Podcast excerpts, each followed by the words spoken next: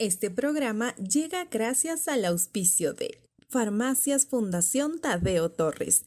Abraza su infancia, nosotros abrazamos su salud. Encuéntranos en la avenida Don Bosco 339 y en Totoracocha en la Llanaurco 1359. Para servicios a domicilio, contáctanos al 0998496419. Las principales novedades y curiosidades del arte y la cultura en los próximos 30 minutos. Arrancamos con Hilos Invisibles. Buenas tardes, amigos queridos. Bienvenidos a este su programa Hilos Invisibles, un espacio en donde usted puede conectarse con nuestros gestores culturales. Un momento especial en el que usted va a saber de lo que estamos hechos los cuencanos y lo bien que sonamos, lo bien que brillamos afuera también de nuestra ciudad, de nuestro país, porque sonamos en todo el mundo. Qué lindo es poder saber que los cuencanos estamos siempre trabajando para dejar en alto el nombre de nuestra ciudad. Y esto es lo que hacen nuestros cantautores, nuestros trovadores. Y este es el tema de lo que vamos a hablar en esta tarde. Les habla Paola Robalino y recuerden ustedes que estamos aquí gracias a Farmacias Tadeo Torres. Ellos cuidan nuestra salud cuando nosotros cuidamos la niñez. Tenemos a niños ahí que son cuencanos y que están esperando del cuidado. Así es que les invitamos a que ustedes hagan sus compras en todo lo que es medicamentos en Farmacia Tadeo Torres, ubicados en la Don Bosco 339 y en la Llanaurco 1359. Pero recuerden que también pueden hacer pedidos a domicilio desde su hogar al 099-849-6419. Y en esta tarde maravillosa vamos a hablar acerca de los trovadores, los cantautores, esos músicos poetas, quienes suelen escribir e interpretar la letra y la música de sus propias canciones. Tenemos grandes representantes en esta ciudad y en esta ocasión tenemos un invitado maravilloso. ¿Qué hacen ellos? Estos trovadores hacen que en sus canciones incorporan temáticas que son muchas veces sociales, políticas, de amor. Pueden abordar cualquier tipo de temas. Y yo siempre me pregunto, ¿cómo se inspiran? Por lo general me imagino que será en la vida real y nos empapan de esta vida real de ellos, en estas historias, en lo que viven los artistas que han pasado de esta manera a formar parte de la cultura popular. A veces ellos dedican canciones expresamente y vamos a preguntar a nuestro invitado si es que muchas de las canciones son a alguien en especial, y en otras se hacen menciones también de forma implícita, de una forma casi secreta. Y yo cuando preparaba este programa decía, ¿qué pasa con los compositores? Esas personas que inventan la música, que trabajan los sonidos, que crean su propio sonido. Porque los compositores son quienes construyen música. Es quien decide qué instrumento va a utilizar. Primero me imagino que deben aprender las técnicas de composición y luego trabajar duramente en este oficio y practicar y equivocarse y borrar y probar nuevas experiencias. Y así, paso a paso, van aprendiendo por ensayo y por error de sus propias experiencias. Qué lindo es pensar que todo esto hace un cantante, que esto hace un cantautor, porque no es solamente el hecho de tomar una guitarra o tomar cualquier instrumento y cantar tan bonito y que nos deleiten con las canciones. La historia que viene atrás de cada una de esas canciones es lo especial, es la riqueza que trae. Nosotros vemos el resultado. Pero lo grande, lo profundo, es todo lo que hay atrás de cada una de esas canciones. Amigos queridos, recuerden que estamos gracias a Farmacias Fundación Tadeo Torres, ubicados en Don Bosco 339 y en la Llanaurco 1359. Pedidos a domicilio 099-849-6419. Recuerden también que nosotros en este momento estamos hablando de los cantantes, de los cantautores y nuestros bellos trovadores. Y para eso, si yo doy un nombre, usted va a decir, ¡ay, por fin lo tenemos en Hilos Invisibles! ¿A quién me refiero? Pues a Patricio Marchán Cabrera. Usted no sabe quién es él, pues no, pues es el Pacho Marchán, no es así. Bienvenido, Pacho, qué gusto, qué gusto. Estamos contentos y yo quiero dar un poquito de tu biografía antes de saludarte, porque tienen ustedes, amigos, que saber que desde temprana edad él emprendió su camino en la música y participaba como solista y también en varios grupos locales. Y con el paso del tiempo su enfoque se estableció principalmente en la escritura de letras de canciones. A mediados del año 2010, hace 12 años, produce su primer promocional inédito. Y esa es la canción que a mí me conquistó, No se sienta sola. Él sabe que es de esa canción la mía, y con esta canción tuvo una gran aceptación. Llegó a ser número 1 en radios de la Azuay, en Loja y Cañar, y generó una gran expectativa en redes sociales y un gran apoyo en diferentes medios de comunicación. ¿Cómo iba a ser lo opuesto con semejante canción? Pacho ha compartido escenarios con reconocidos artistas nacionales. Tal vez usted ha oído también de Daniel Betancourt, de Sergio Sacoto, Jorge Luis del Hierro, con Israel Brito, con Darío Castro, con David Cañizares, y también con cantantes e intérpretes internacionales como Alejandro Sanz, como Melendi, Andrés Cepeda, Alex Syntek, Tommy Torres, Nito Mestre, de Sui Generis, Diego Ojeda, y bueno, voy a seguir hablando, pero queremos dar la bienvenida en este momento a Pacho. Un gusto tenerte aquí en Hilos Invisibles, Pacho, bienvenido. Hola, Pau, ¿cómo estás? Muchísimas gracias por todas esas palabras. Para mí un privilegio poderlas escuchar. Siempre cuando hay este tipo de presentaciones, uno como que viaja en el tiempo y se acuerda de lo que añoraba y ahora se siente contento porque parece que se están construyendo las cosas y están empezando a florecer, ¿no? Muchas gracias por la invitación.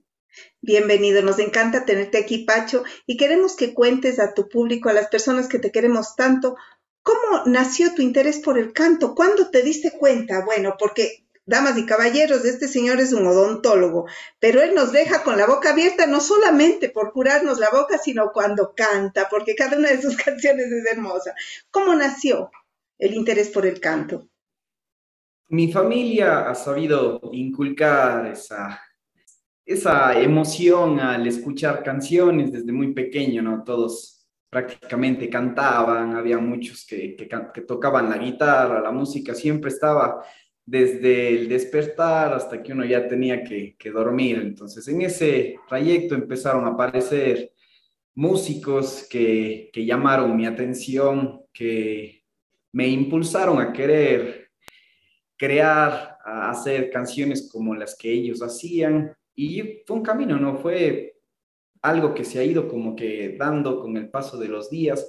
Creo que no existe una etapa de mi camino en donde no haya estado acompañado de canciones, ya posteriormente con una guitarrita, con poquitas notas, así amigos, indiferente a si estaba estudiando otra cosa, siempre fue mi aliada y mi compañera. Entonces ya se han ido dando las cosas de esta manera. Qué lindo. ¿A qué edad más o menos comenzaste a cantar y dijiste, esto es lo mío, esto es? Porque yo creo que sientes, el músico... lo lleva en el alma, no es algo a lo que te dedicas así con un esfuerzo, como con sacrificio, sino es algo que sale de ti. ¿A qué edad te diste cuenta, esto es lo mío?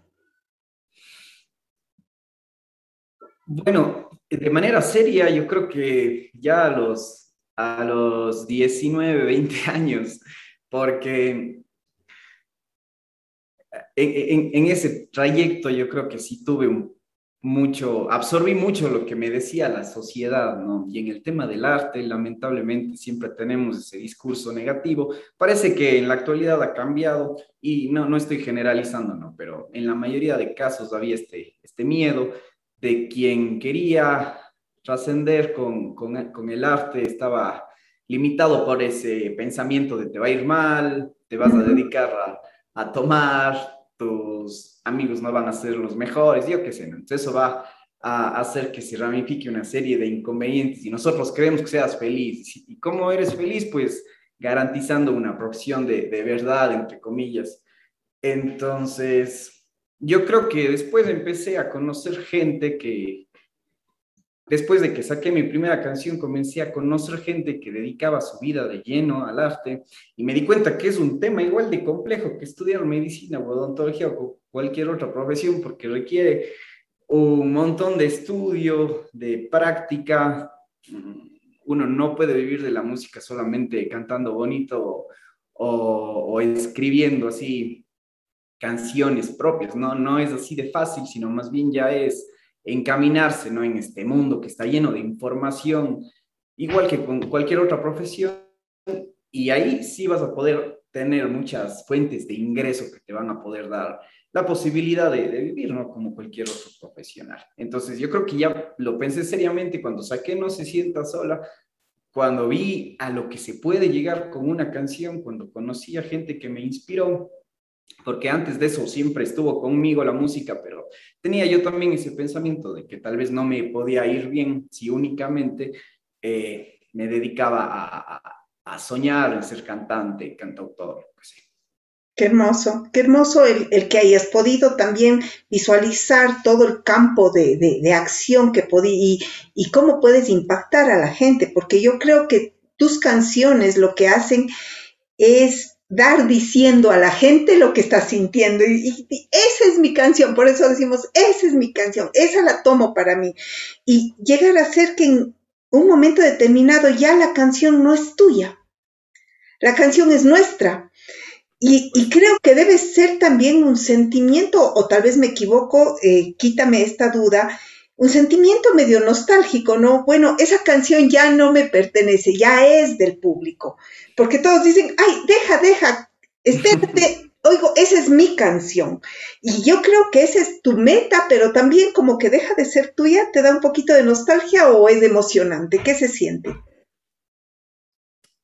Te voy a responder como un ejemplo. Cuando yo escuché esta canción de Ojalá de Silvio Rodríguez, que es un clásico, todos, ajá, o bueno, casi todos hemos escuchado, cuando escuché un verso de toda la canción, me llevó ya directamente a un panorama de revolución.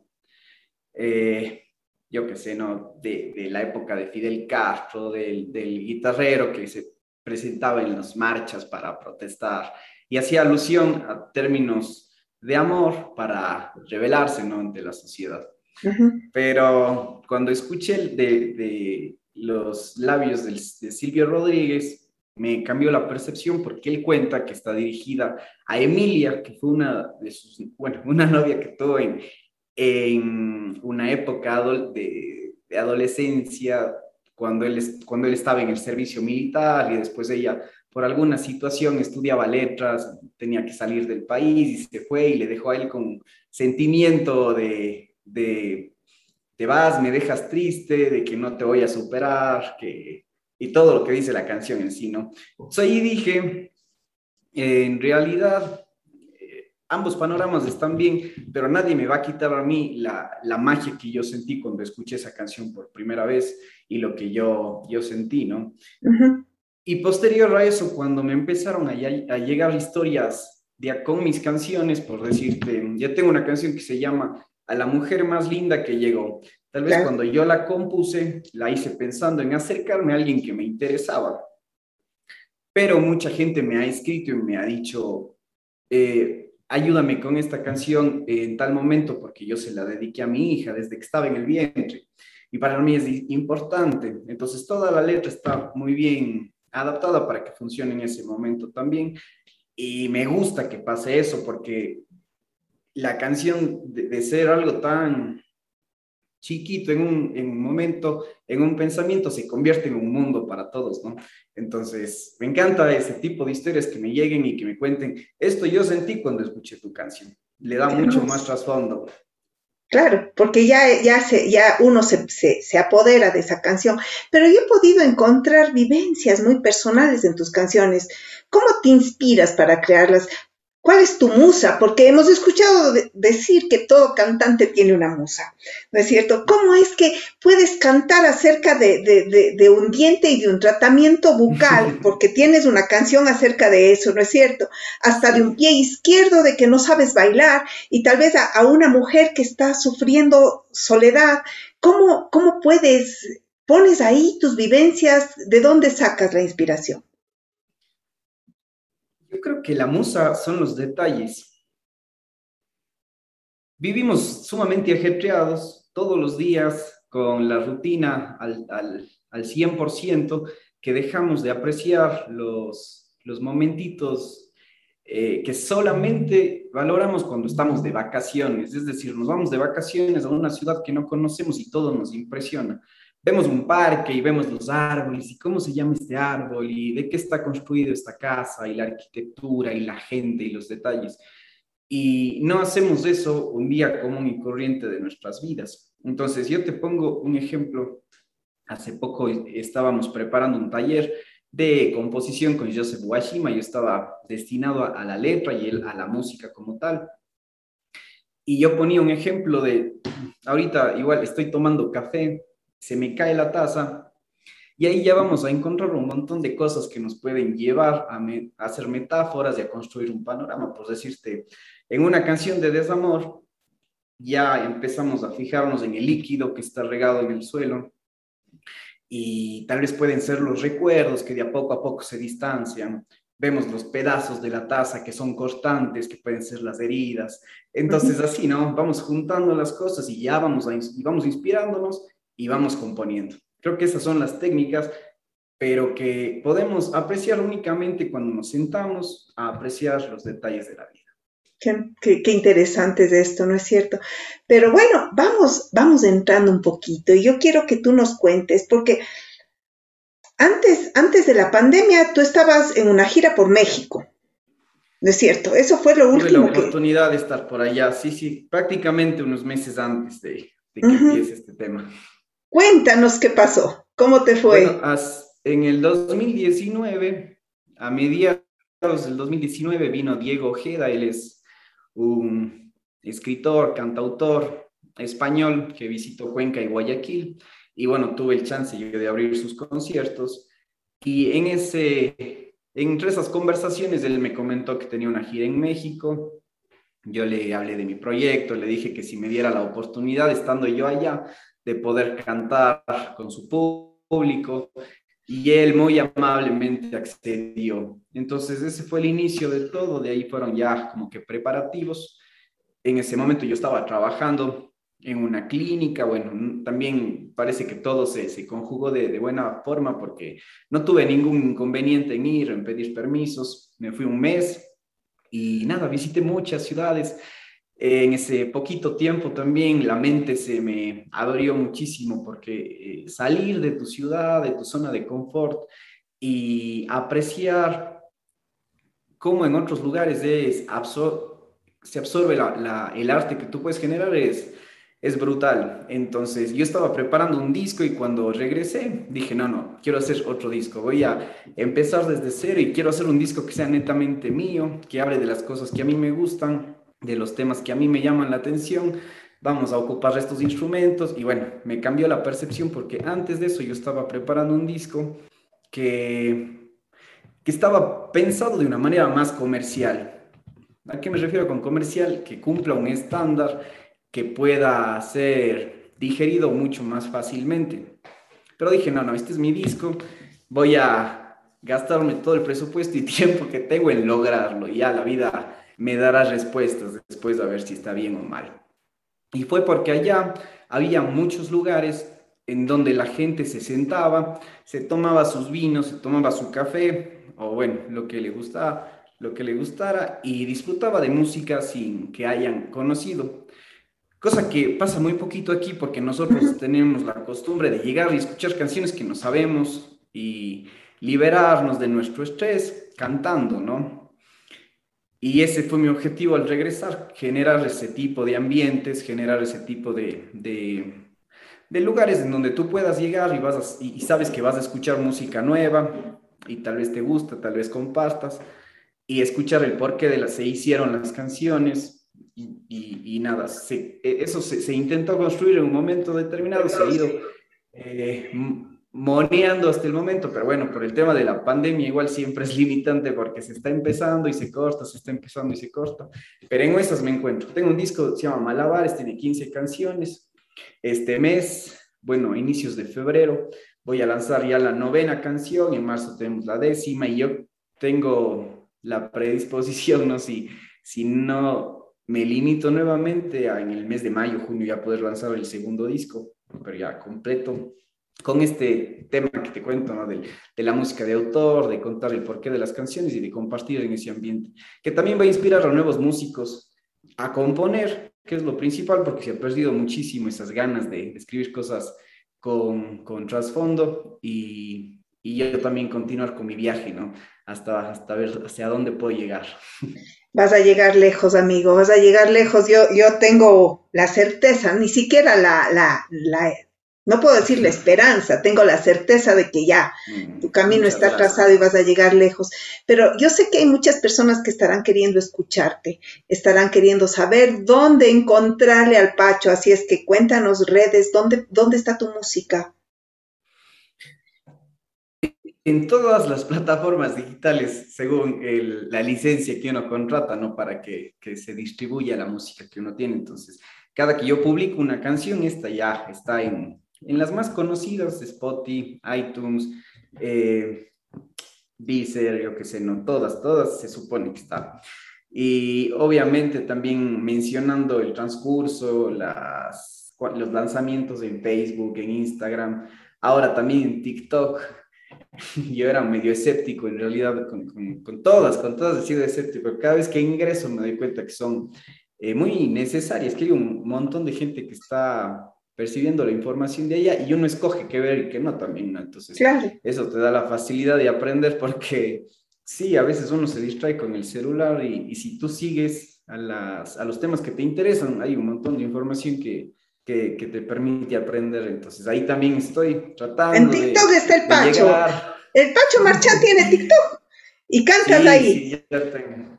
Ahí estoy cantando un poquito de mis canciones. El otro día hicimos un video, estábamos filmando un video musical que va a salir en marzo. Y bueno, el tema es un carrito, un pichirilo que conseguimos que simula ser un taxi, ¿no? Entonces como estábamos en el centro, yo en ese momento manejaba el carro, porque había actores también, hasta que ellos se preparen, pero como no podíamos estar estacionados, estaba con una amiga, con Caos, que es quien se sumó al proyecto en el tema de maquillaje, con Sebastián Ávila en el tema de redes sociales, y dijimos, hagamos un video. Hicimos un video súper espontáneo ese rato, ¿no? Como para ver qué tal nos quedaba. Y fue chévere porque al momento que lo subí, vio muchísima gente, compartieron, después ya le subí en las otras plataformas también. Y nada, pues a cada rato me llega un mensaje de alguien. Oye, loco, este video que está el gozo, está chistoso. Yo qué sé. Entonces es una forma de llegar también. Claro. Y es como un detallito con un mensaje, pero que también te produce risa y real.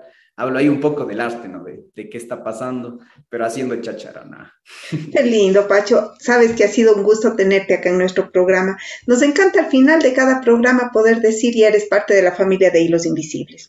Así es que siéntete bienvenido. Gracias. Esperamos escuchar de ti ya cuando sea el lanzamiento de este nuevo Malabares. Queremos estar ahí presentes para poder aplaudir y disfrutar cada una de tus canciones porque son muy sentidas.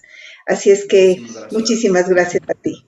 ¿Sí? Chévere, Pau, ¿no? Chévere y a todo tu equipo. Un fuerte abrazo y nada, éxitos. Que la vida nos dé la oportunidad de crecer juntos. Muchas gracias. Muchísimas gracias, amigos. Esto es Hilos Invisibles. Queremos darles las gracias por estar sintonizando. Recuerde que todos los miércoles 6:30 de la tarde por la señal 96.9 FM Radio Somos Familia.